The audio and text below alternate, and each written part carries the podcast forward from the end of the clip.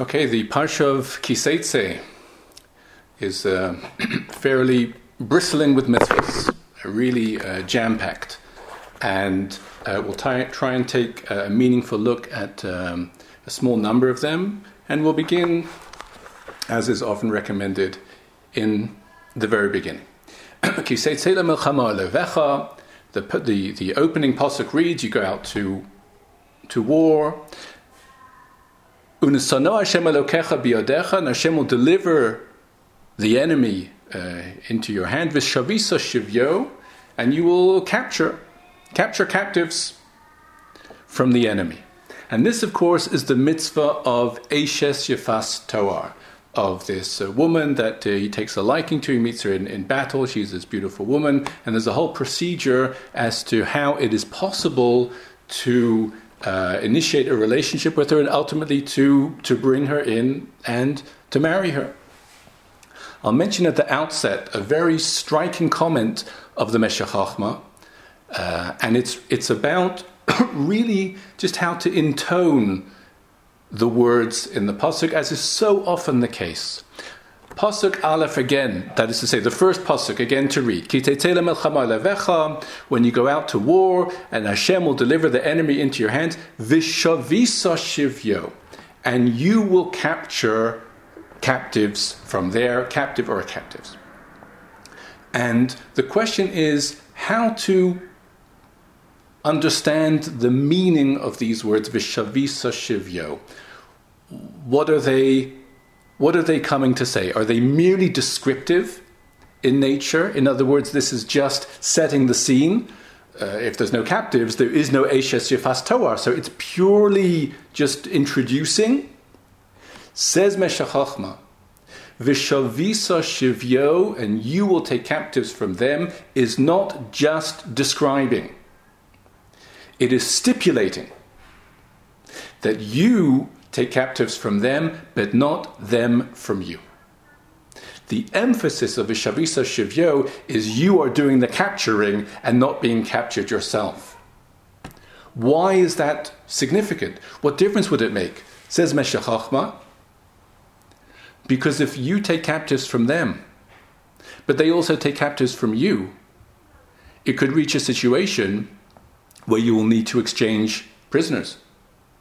And if that's the case, then you're not entitled to engage in the mitzvah that's called Eshes Yefas Toar. You don't have the luxury or the opportunity to, to, to marry this woman. She may be needed because if they have one of ours and we have one of theirs, so then there may be other concerns. And thus the Pasuk introduces by saying, Vishavisa Shivyo, it is a condition this whole thing only begins. It only gets off the ground if you if you are the ones who captured from them, but they didn't capture any from you. It's a big chiddush.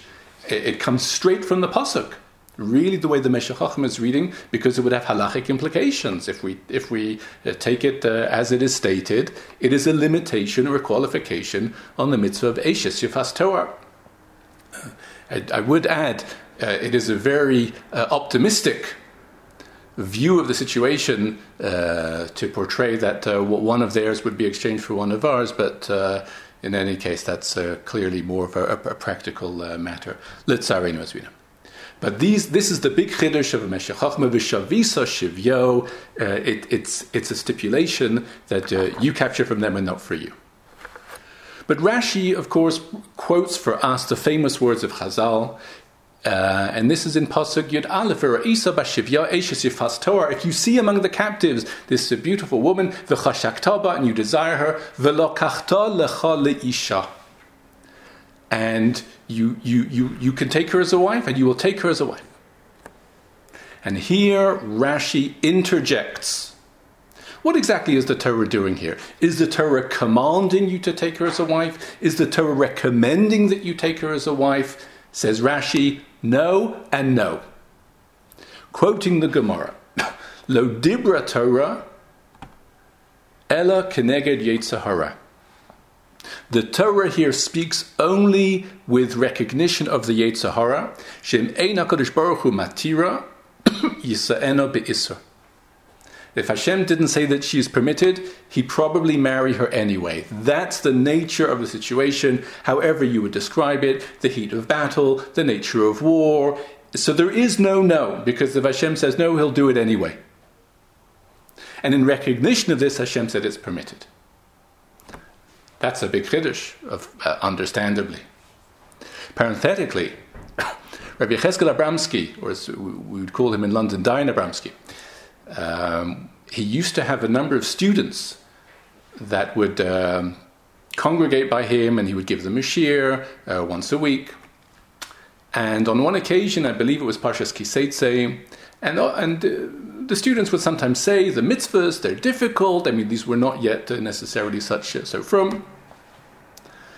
And on one occasion, as Parshas Kiseitzer Rav Abramsky says, you should know that the notion that a mitzvah can be difficult, a mitzvah can be difficult, but to say that it's too difficult, that is refuted by the beginning of Parshas Kiseitze.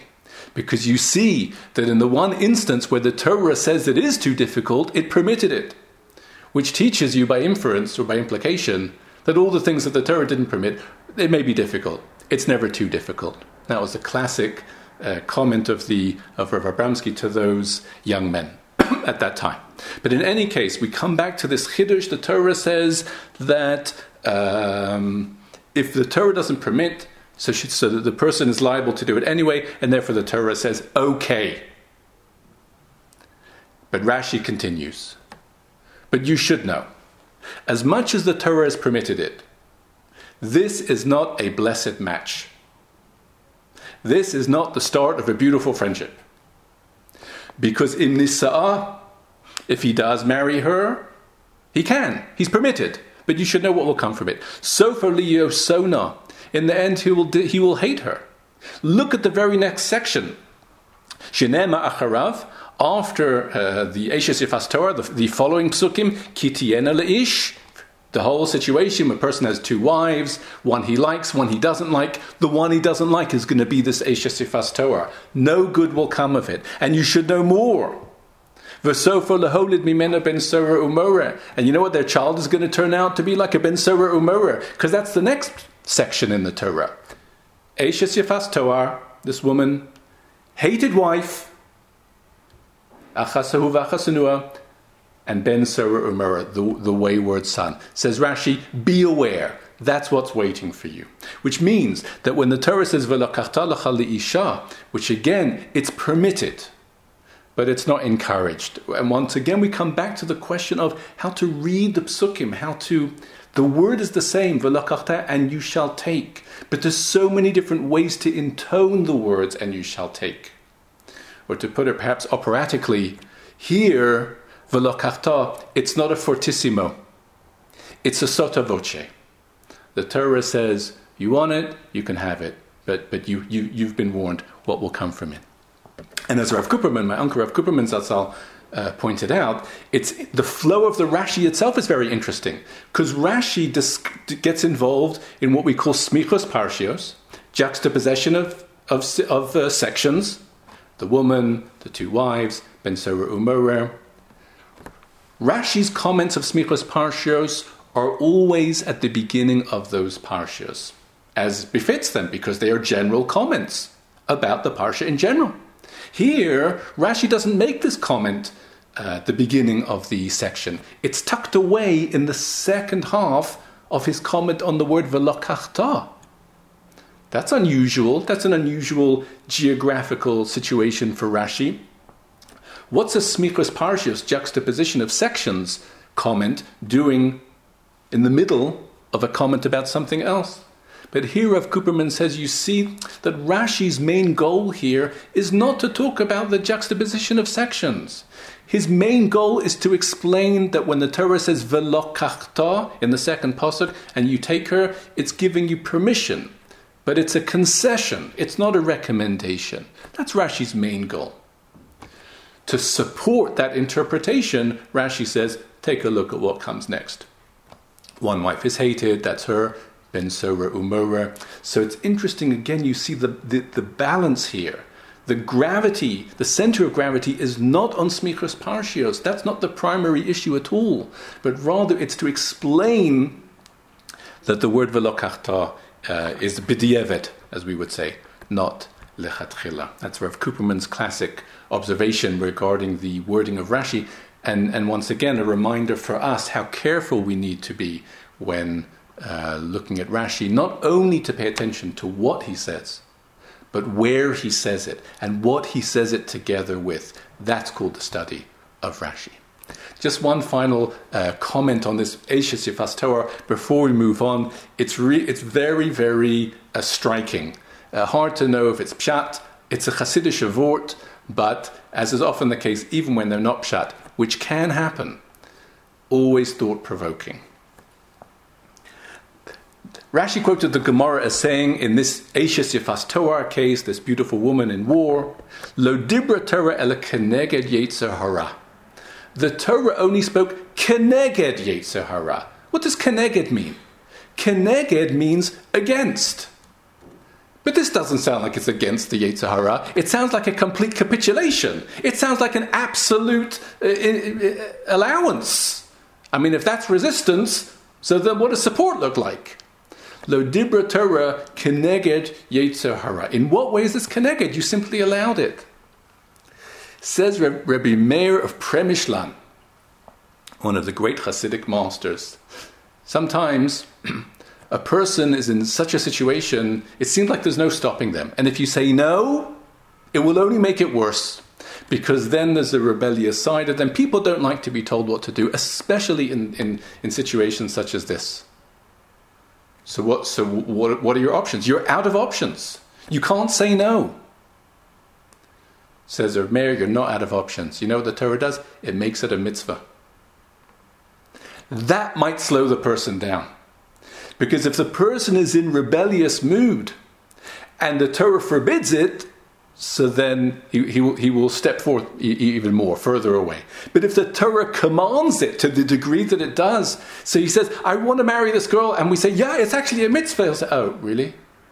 Oh, um, it could actually take the wind out of his sails. It's such an interesting comment because you have two dynamics going on. There's the personal physiological element between him and this girl, and then there's the more ideological element, his relationship with mitzvahs. Sometimes the only way you can stop a person from doing the wrong thing, make it into a mitzvah, he might back down. You never know. moving on a little bit uh, into Kiseitse, we are treated to another iteration of the, the mitzvah of of returning lost property, and that's in Perik Kaf Beis Pasuk Aleph. Let's take a look there. Perak Kaf Beis Pasuk Aleph.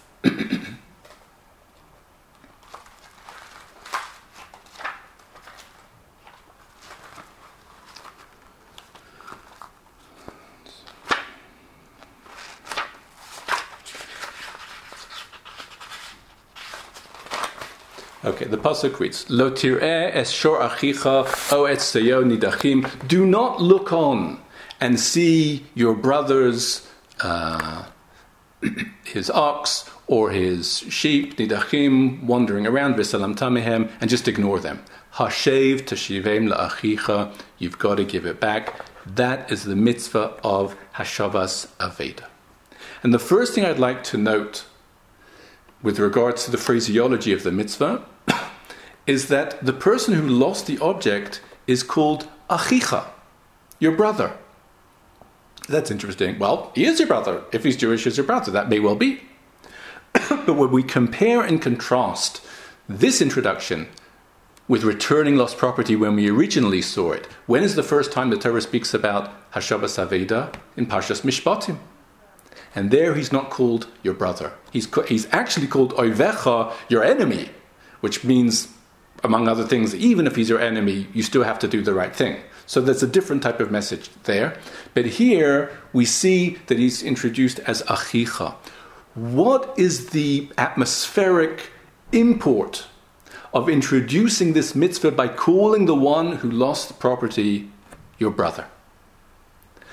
And there is a classic explanation here from Reb Leib Mintzberg Zatzal in his Sefer Ben Melech. We've noted it in the past in other contexts. Each time you come back to it, it has a different angle to it. He explained that the five Chumashim are not merely a, a, convenient quote unquote way of dividing the Torah up into five more manageable portions. Rather, each Chumash relates HaKadosh Baruch Hu to us in a slightly different way. There's many angles, as we say. Chumash Bereshis, Hashem is our creator. Chumash Shemos, Hashem is our redeemer. Chumash Vayikra, Hashem is our God. Chumash Bamidbar, Hashem is our king.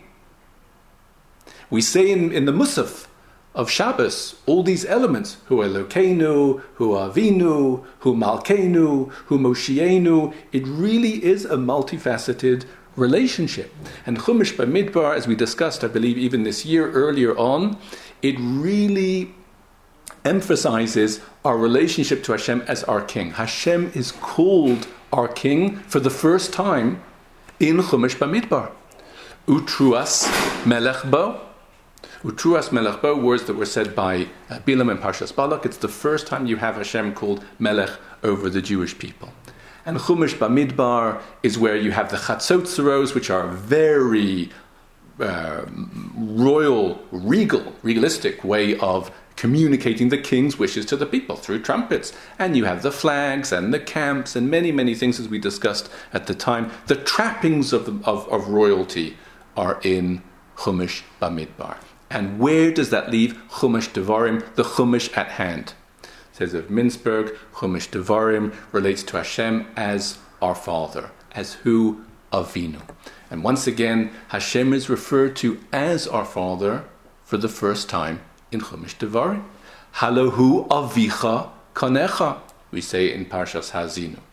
And we are referred to as his children. Bonim Atem Lashem Elokeichem, we say in Parshas Re'eh. So he is your father, you are his children, and that introduces an entirely new atmosphere to to the mitzvahs and to our relationship with Hashem. That's why love of Hashem is mentioned uh, for the first time in Chumash Devarim. V'ahavtas Hashem Elokecha. Hashem's love for us even the way Hashem ch- chastises you, it's the way a father chastises a child. That's what Moshe says.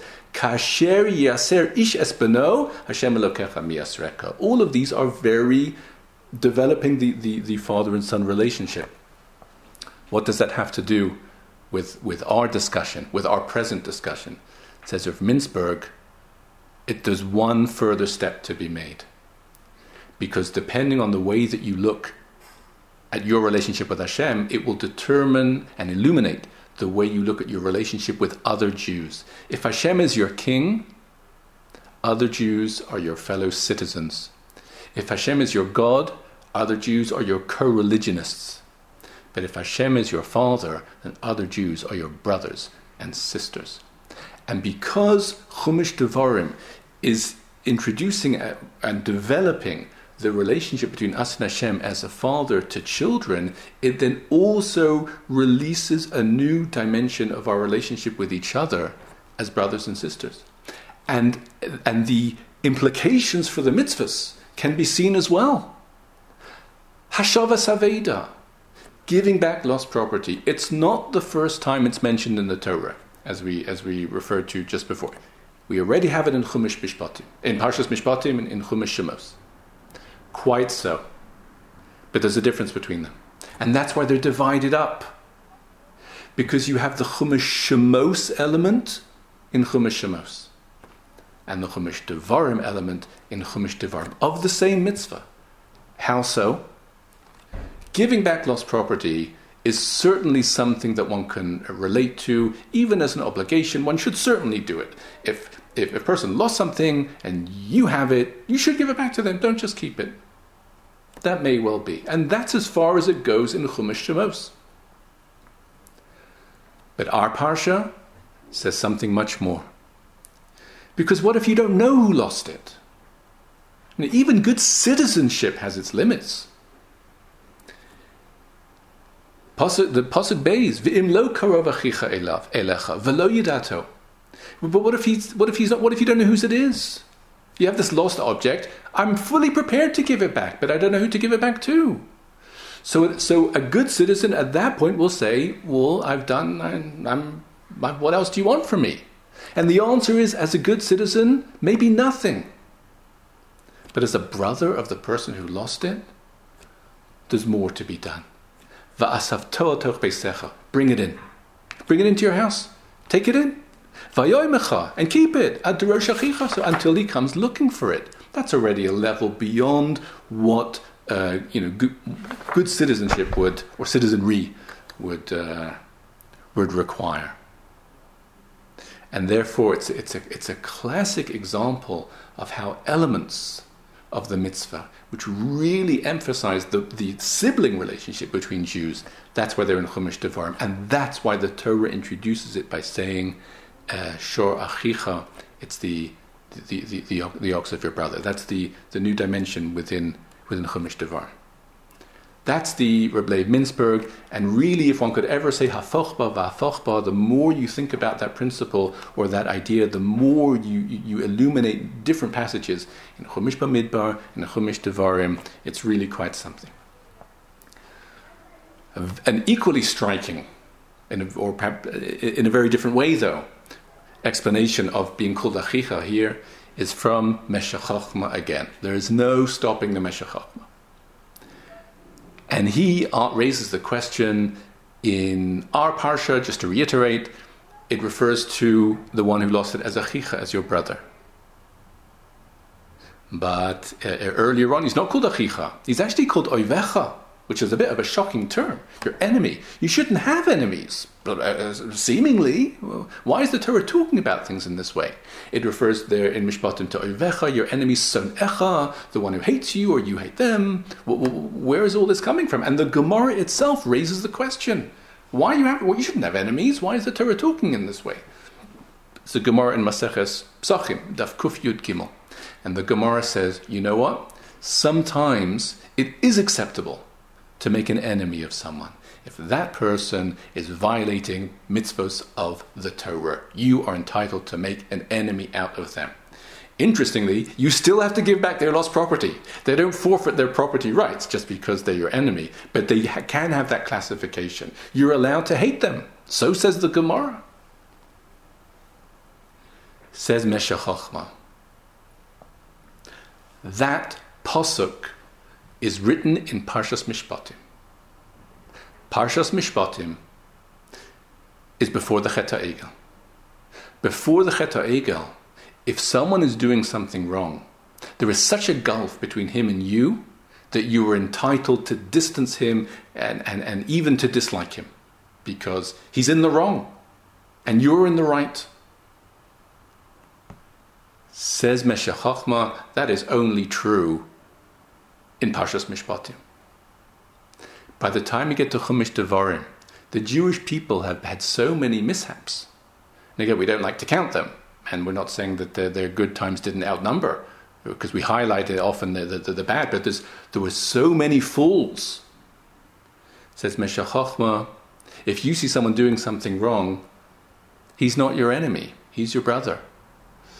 Because by this stage, you yourself might not be in such good shape and the and it's only the moral distance that would ever entitle a person to have what you could call this pure hatred. And i use pure the word pure in the pure sense of the word.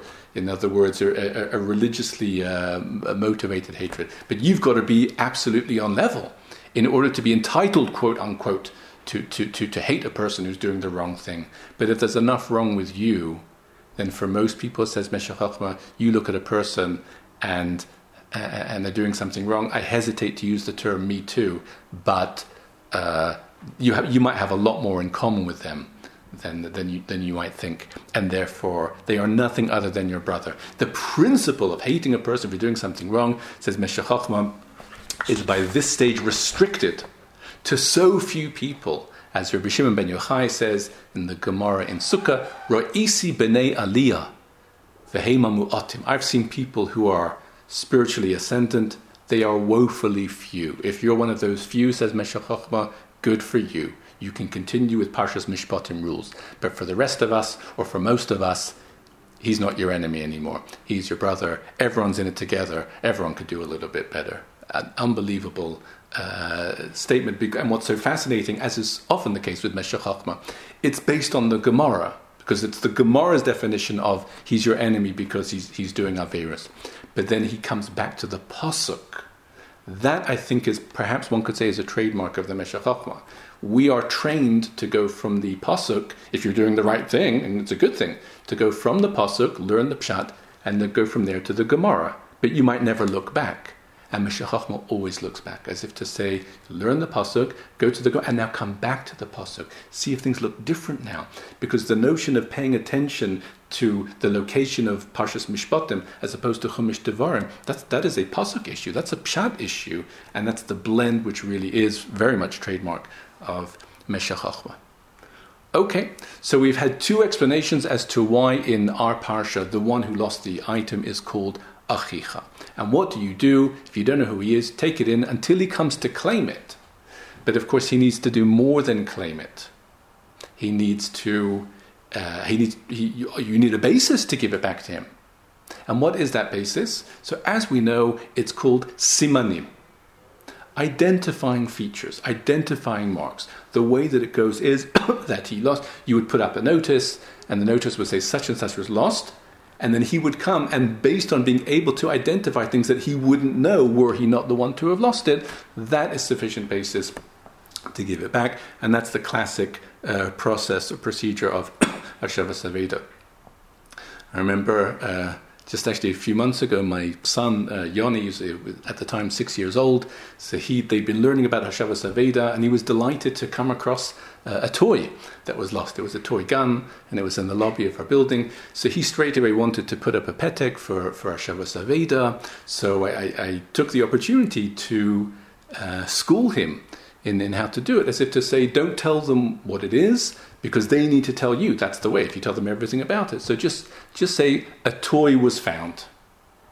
So he kind of got the hang of it pretty quickly. So as I was as we were writing, a, a toy was found. He says to me, "Don't tell them what color it is. We don't want to be giving them any ideas." So he, he got the sense of not too much information, and that is the concept of simanim, of identifying um, marks or uh, features. But the important question, just for a moment to go a bit deeper, and we're so familiar with this concept, and it really is a, an incredible thing. What happens when the person produces these ide- identifying marks? Why does that mean you give it back to them? So we might be inclined to say, well, because it means that it's theirs.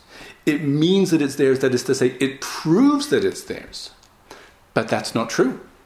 Being able to, ident- to provide these identifying features does not prove that they're the owner. It would only prove that they're the owner if there's no way they could know about these things were they not the owner.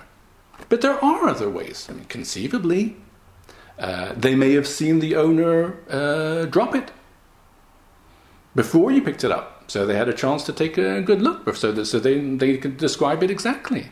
It's not theirs. They may have heard the owner asking, Has anyone seen my lost object, which is such and such? And they may have taken careful note and they could identify it down to, uh, uh, to the decimal point. So, so it's not proof positive that it's his just because they can identify it. What is true is that it, it would be unlikely that he would know were he not the owner. Unlikely and impossible are not the same thing. If it's impossible that he would know, if he was not the owner, then knowing is proof that he's the owner. If it would be unlikely for him to know if he's not the owner, that means that he is likely to be the owner. And based on that likelihood, you can give him the object. And that really is much more following the concept that we call rove, the majority. Majority means it is more likely to be this way than that way. And following the majority is a general principle in Torah. the problem is, we follow the majority in every area except for money. When it comes to money, we say, Hamotzi mechavero, olav haraya. If you wish to extract money from someone, you have to prove it. So we chose the, we're in a shlemazel situation. We chose the one area of Torah where, you, where we don't follow the majority. And yet we seem to be following the majority when we, when we return a lost object based on simanim? But the answer is very simple, and that is when we say that you need to prove it in order to extract money from someone, That's when that person claims to be the owner of the money. You need to prove otherwise. They're what's called muhzak. They are the presumed owner. Presumed ownership is very powerful. If you wish to make them give it up, you need to prove it. Lahavdil, in English, they say possession is nine tenths of the law. But as far as the Torah is concerned, it's more than nine tenths of the law. It's, it's 99.9% of the law because anything less than 100%, the person can still keep it. However, in a lost property situation, the one that you're claiming it from never claims to be the owner. He's looking for the owner. No one is holding the object and saying, This is mine until you prove otherwise. Because by definition, he, know, he will be the first to admit that this isn't his. He just wants to find the right one. So we have an object in flux. It's not in the possession of someone who claims to be the owner. And therefore, we have in the one situation where even when it comes to money, we're finally able to follow the majority, which we do in terms of giving credence to these simonim, these identifying marks. So that's just a, a, a, nugget from the world of the dynamics of, of how Hashavas Aveda works in terms of the general principles of money. I'll just conclude this uh, part of the discussion with a, a fascinating comment on a posuk in Tehillim. Because David HaMelech himself refers to himself as a lost object in the end of Tehillim Kufyud Test, chapter 119. It's that long, long chapter of Tehillim, 176 psukim, 8 per for each of the 22 uh, letters of the Aleph Beis. And the final pasuk, I believe it's the final pasuk, he says, Ta'isi, with a taf, taf. Ta'isi kase oved, I've wandered around like a lost sheep. Oved, Hashavas Aveda, Bakesh Abdecha, seek out your, seek out your servant. So that's very interesting. That David HaMelech himself says, I'm lost. But sometimes when an object is lost, the owner needs to go looking for it. But in terms of our discussion, we may add that if the owner does go looking for it, he can expect to find it as long as he can identify it. When I lost it, it looked like such and such. It has such and such properties, such and such features. I think it's fair to say that over the course of the year, as we discussed a little bit uh, last last week, as we, we drift a bit, so perhaps we, we ourselves get a little lost. But in the days ahead of us, Rosh Hashanah and Yom Kippur, I think it's correct to say that a primary part of the avoda of those days is to be sure that we answer to the identifying features and marks and values and characteristics that if Hashem comes looking for us, He can find us based on those things. And that really is much, a, a, great deal of, of what is happening during these, uh, these illuminating days, what we call the Yomim Noraim. We need to be sure that our Simanim, when we speak about Simanim uh, on Rosh Hashanah, we, we, normally speak about those foods that we have on the Rosh Hashanah night, but uh, it could be that no less important are the Simanim as they uh, identify us that uh, when HaKadosh Baruch Hu comes looking to reclaim us on the day of kingship, he should be able to find us without too much trouble. From here, let's move to uh, a further section in the Parsha, which is Amoni Umoavi, the, these, the famous uh, prohibition against those two nations. This is in Perik Kaf Gimel Pasuk Dalet. Let's take a look now. Perik Kaf Gimel Pasuk Dalet. And there are actually a few, either individuals or groups, who are barred from entering into the Jewish people. And important to emphasize that when we talk about these people, they can't enter into the Jewish people, it means they can't marry into the Jewish people. They can themselves become Jewish. And among them is in Pasuk, Perik Gimel Pasuk Dalad, Lo Amoni Umoavi B'Kahal Hashem led an Ammoni uMoavi, they cannot enter, let's say, to marry into the Jewish people. Famously, of course, this refers only to the males, not to the females. That's why Rus, who was herself from Moab, uh, we say Moavi velo Moavis. Uh, there was no problem with her to marry Boaz. Happily for her, Boaz knew this because he was the head of the Sanhedrin. Um, and Gamdor Asiri, it's even 10th generation, Lo Yavola Mikalashem Adulam. They can never ever marry into the Jewish people. Why not? The Torah provides two explanations. The first, Al devar shelo kidmu eschem balechem uvamayim baderech betzeschem mimitzrayim. because it is over the matter that they did not come to meet you with bread, with water, when you're on your way leaving Mitzrayim. That is the first reason offered. Second, Va'asher Sachar Alecha is Bilam ben Beor, and that, and that which he uh, hired Bilam, mi Pesor Aram Naram Lekalecha, he hired Bilam to, to curse you and to bring about everything up to and including your destruction. The next pasuk says Hashem didn't allow it to happen, but He wanted it to happen. These, therefore, are the two reasons that Ammon and can never marry into the Jewish people. And many commentators look at these two reasons and find it difficult to see a parity between them or any form of equation bet- between them.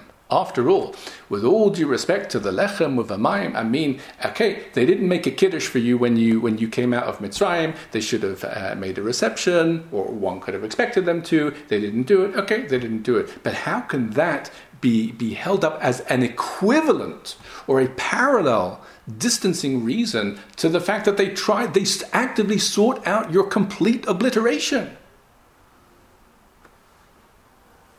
How can these two be, be put on the same level? And there's many explanations uh, as to the, the uh, synergy between the, the, the, two reasons. But a classic explanation is to be found in the Sefer Be'er Yosef. Be'er Yosef by Rabbi Yosef Salant, one of the great uh, Chachmei Yerushalayim in the 1900s. And he says, if you wish to understand, it's a very straightforward thing that he says, but it, it really illuminates if you wish to understand how these two reasons go together, the place to look is actually in Rashi, a couple of psukim later, where uh, you have two other groups that are distanced from marrying to the Jewish people. Pasuk Ches, uh, Lo tasa'ev adomi ki achichahu, lo tasa'ev mitzri ki gera yisa. It talks about our relationship with someone from Edom who becomes Jewish and wants to marry into the Jewish people. Someone from Egypt who becomes Jewish wants to marry into the Jewish people. What about them?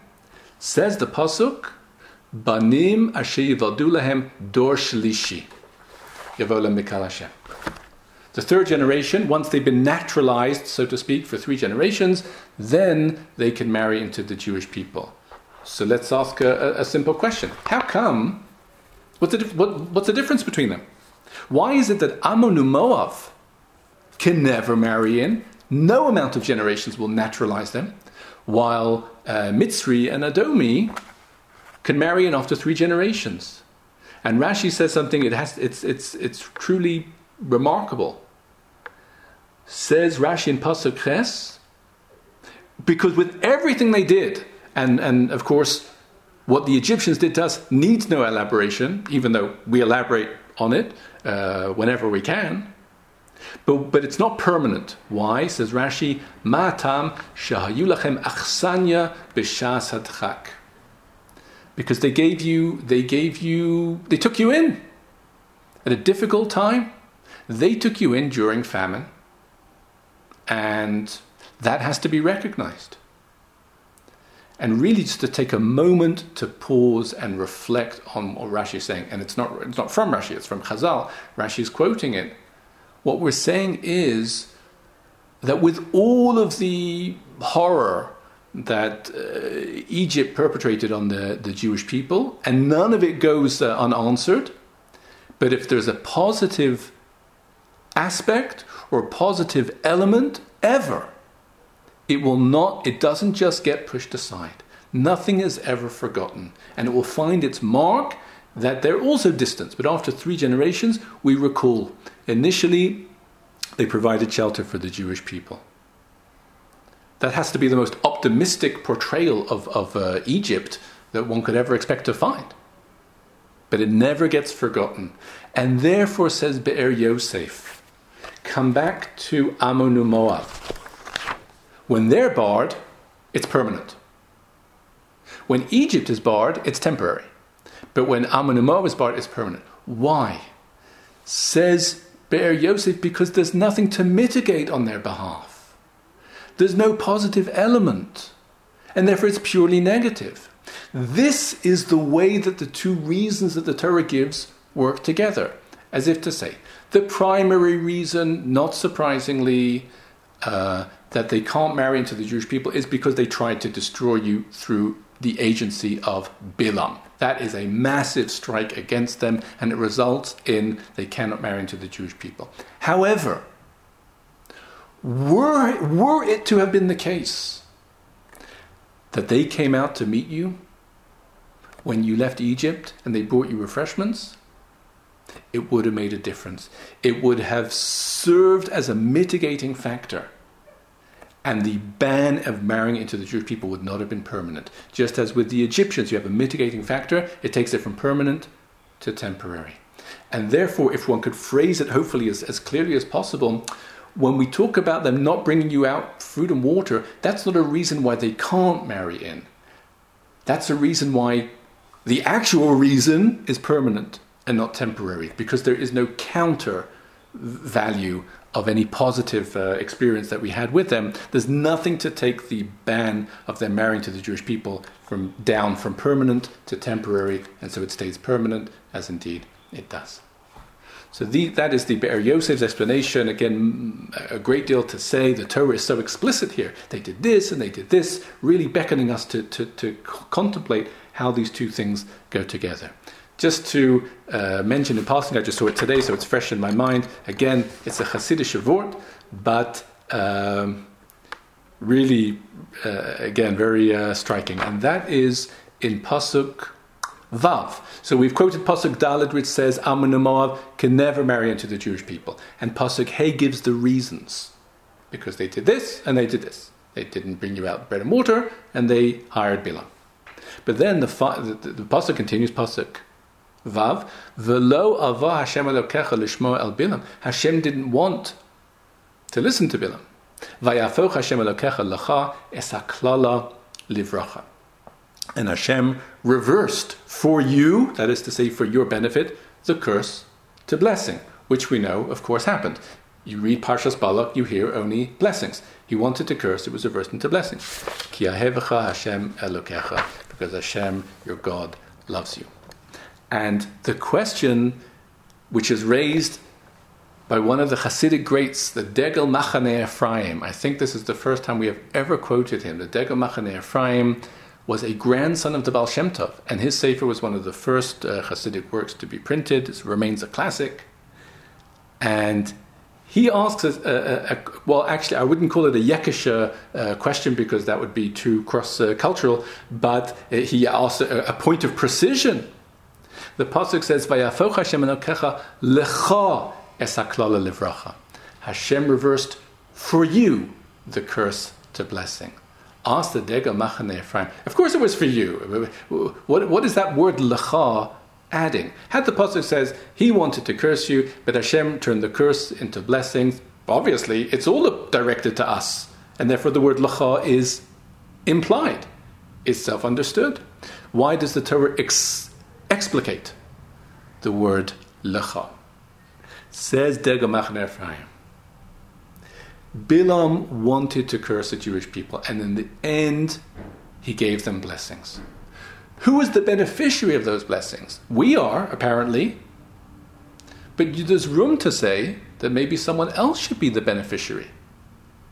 Bilam. Why? Because Hashem, didn't Hashem tell Avram way back in Parshas Lech Lecha, and representing then his progeny, the Jewish people, Va'avaracha mevarachecha. I will bless those who bless you. Umekalelcha or those who curse you, I will curse. So whoever curses Avram, or pardon me, whoever blesses Avram, or whoever blesses the uh, descendants of Avram, they themselves will be blessed. Enter Bilam. He blessed the descendants of Avram. He gave them stellar blessings. And therefore he would now like to, to, to, to turn up and claim his own blessings, as per Vavarcham Varachecha. Says the Torah, no.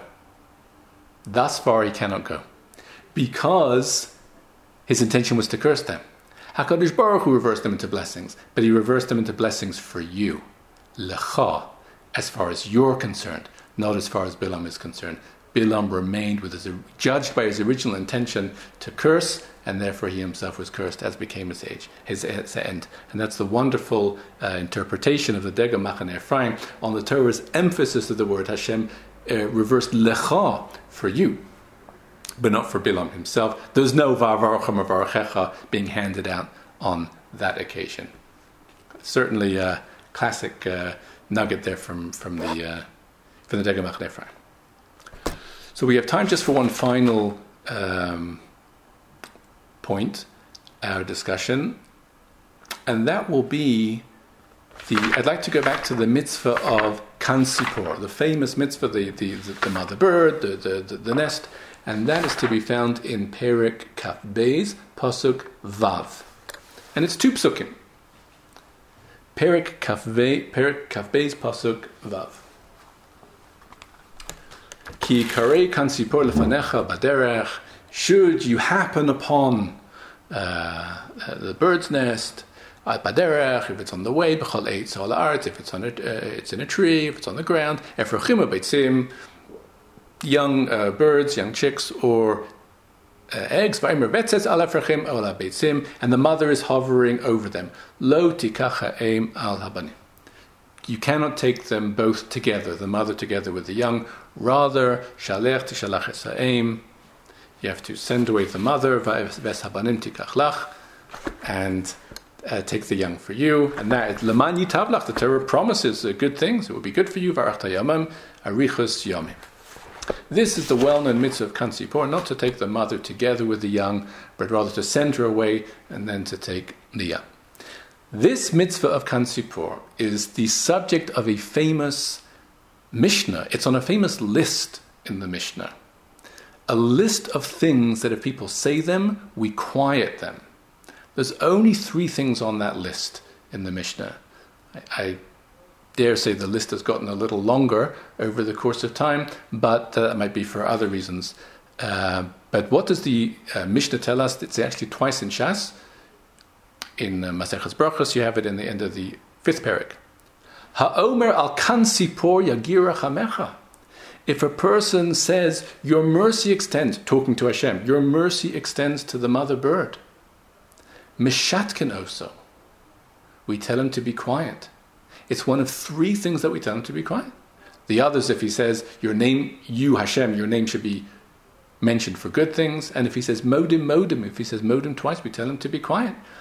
The Gemara says he may mean well, but modim modim, especially if there's sensitivity to what might be perceived as two addresses for his religious gratitude, two are not better than one in that uh, in that context. And if he says Hashem should be remembered over good, and whose name should be remembered over bad, it comes from somewhere else.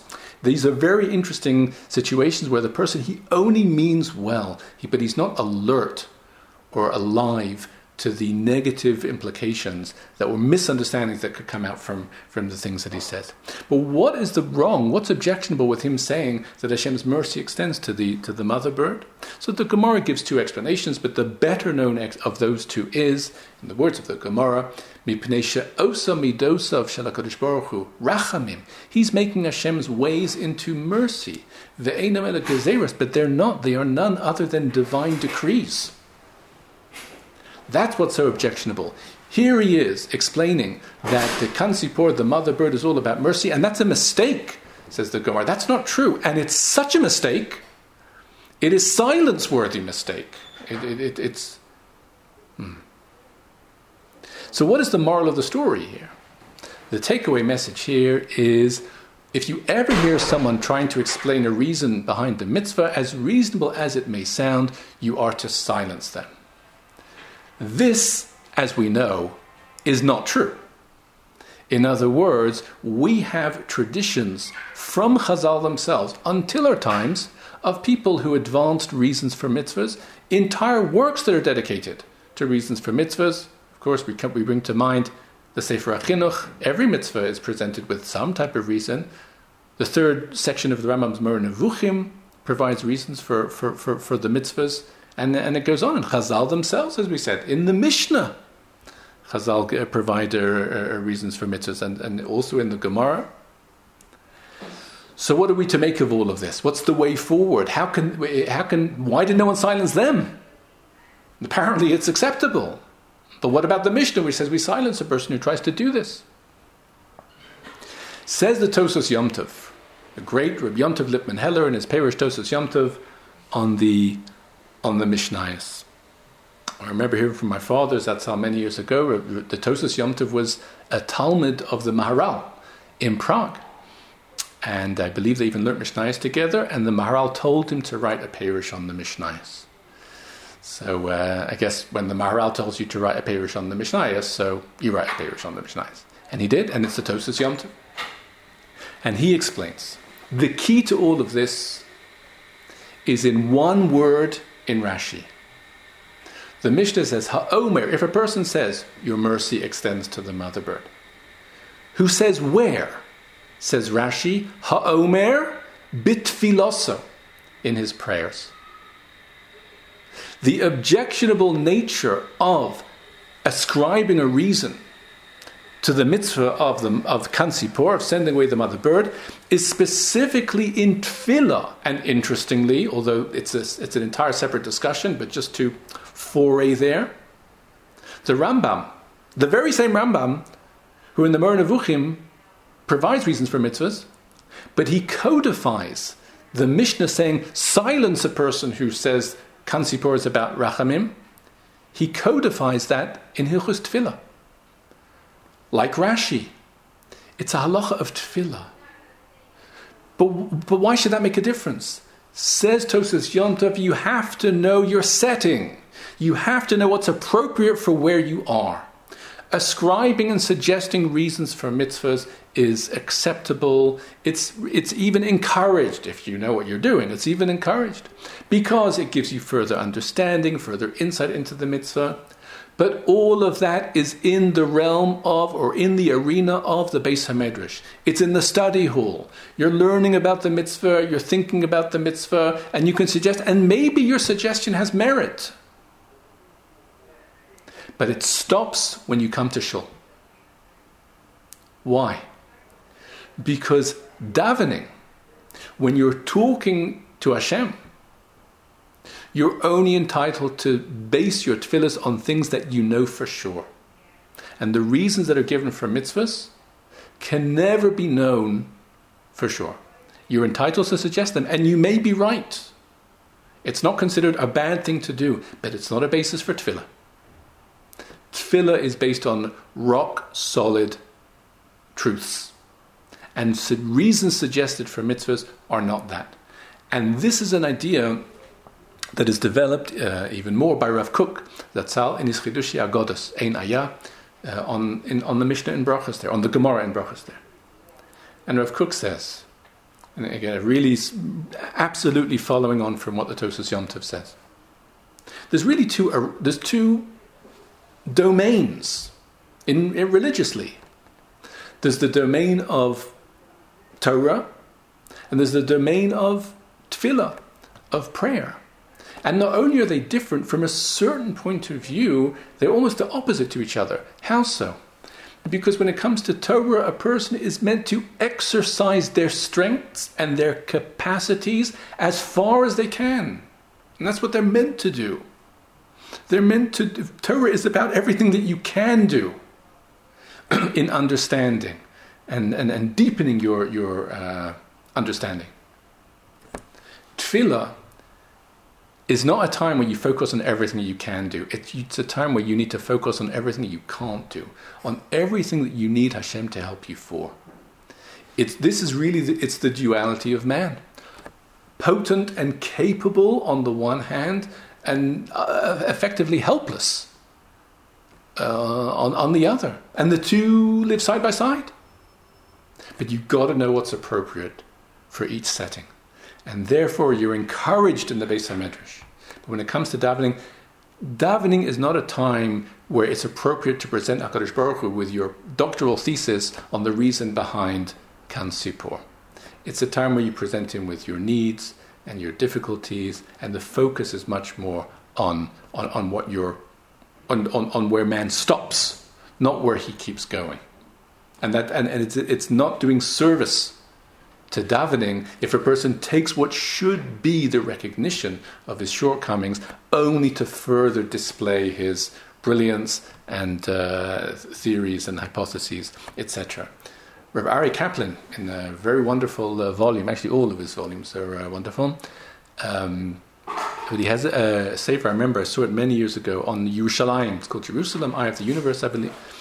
And he, he, notes in, in his own way that you have two types of stone in the Beis Hamikdash, and they're right next to each other, and, and we relate to them in the opposite way. The Sanhedrin sat in a chamber which is called the, the Lishkas Hagazis, the chamber of hewn stone. And when you think about it, that is hardly uh, descriptive.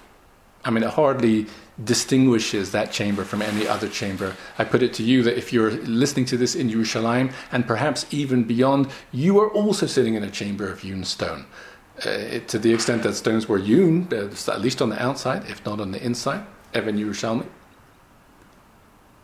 So, of all things to call it, it doesn't. It seems to lack imagination somewhat. The chamber of hewn stone, but contrast it with the mizbeach, where the Torah explicitly says the stones that you use need to be avonim shlemos. They need to be complete. They cannot be cut or shaped in any way. That's, a, that, that's really the contrast here. And what's the point? The point is, says Rav Kaplan, this is, is in a sense his harmony with what Rav Kook is saying. It's the two realms of Torah and Tefillah and their neighbors. I mean, the, the, the Lishkas Hagazis where the Sanhedrin sits. It's on the premises of the Beis Hamikdash the two go side by side, but they're not the same thing, and the emphasis is different in each. When it comes to the Sanhedrin, that's their job is to shape and to cut and to impose and to be mechadesh and to decree and to institute and, and, so on and so forth. So what, what we do to stones, I mean that's what that's what they're doing to, to, to legislation.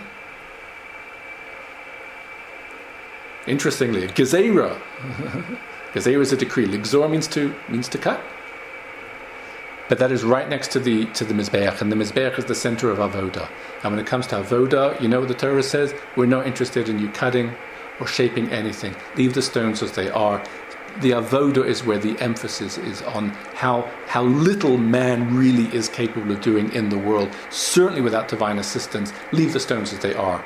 There's no shaping here. It's avonim shlemus, and thus do the two go side by side. Certainly, things to, to think about as we as we embark on, on the year in this way, both of Torah learning, but of course headed for days very much of, of tefillah, uh, to be able to be aware of what is appropriate and what is really being emphasized in each of these places to make sure that we make maximum use of all of them. We'll leave it over here for this evening. I wish you all a good evening, a wonderful week ahead. See you next week in Mitzvah economic